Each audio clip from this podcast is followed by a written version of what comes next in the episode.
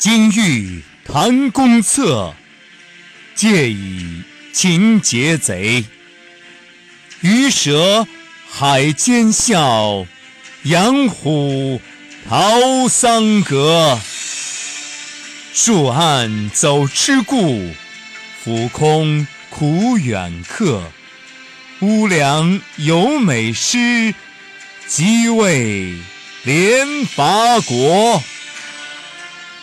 欢迎收听《养生三十六计》。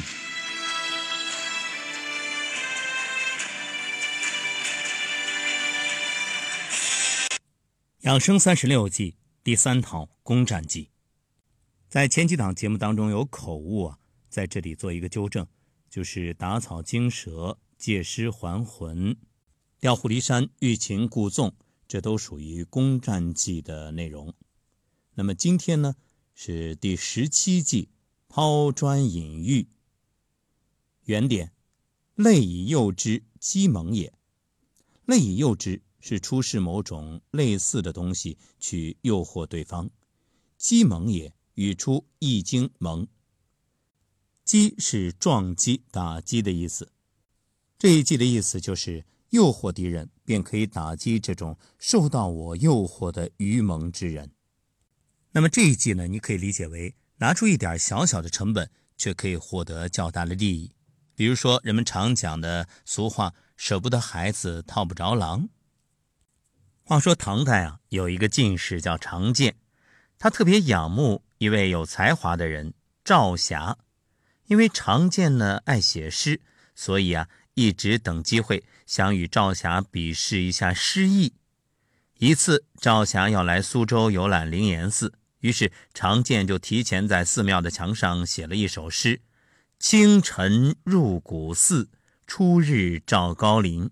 曲径通幽处，禅房花木深。”赵霞来到之后，看见这首诗，没说什么，在旁边又加了一首：“山光悦鸟性，潭影空人心。万籁此俱寂。”但余钟磬声，常见看到后自愧不如。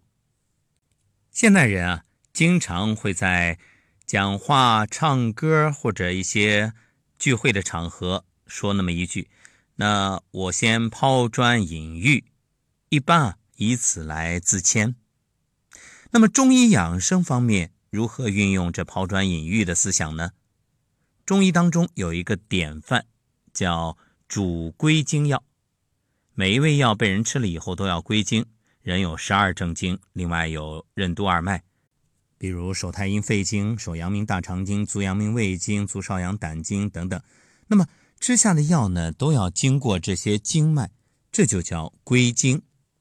我们举个例子啊，像很多药都能够去火，但是它归不同的经，这就是有讲究的。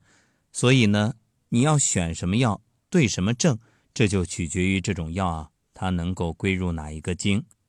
比如降火，黄连、黄芩、黄柏都是降火的，但降的不一样。黄芩降肺火，像咳嗽有痰、肺热不舒服，这就可以吃黄芩。那如果是胃热呢？像食物吃多了，食积，嘴巴里有臭味，那大便不通，这就要吃黄连。若是肾热，那就要吃黄柏。像白芍，它是主治肝火，长期爱生气、月经不调的人呢，可以多吃柴胡、白芍之类的药。这味药进到人体，它调理的是人的肝。所以，任何一种中药的配方，一定有一味主归经药。像病人咳嗽，同时又失眠，但最主要的症状是由于肺脏导致胃的疼痛。那么，针对脾胃就该吃黄连，这个叫引经药，就像药引子一样，能够带动其他的药来治疗疾病。这就是抛砖引玉这一计在养生中医方面的运用。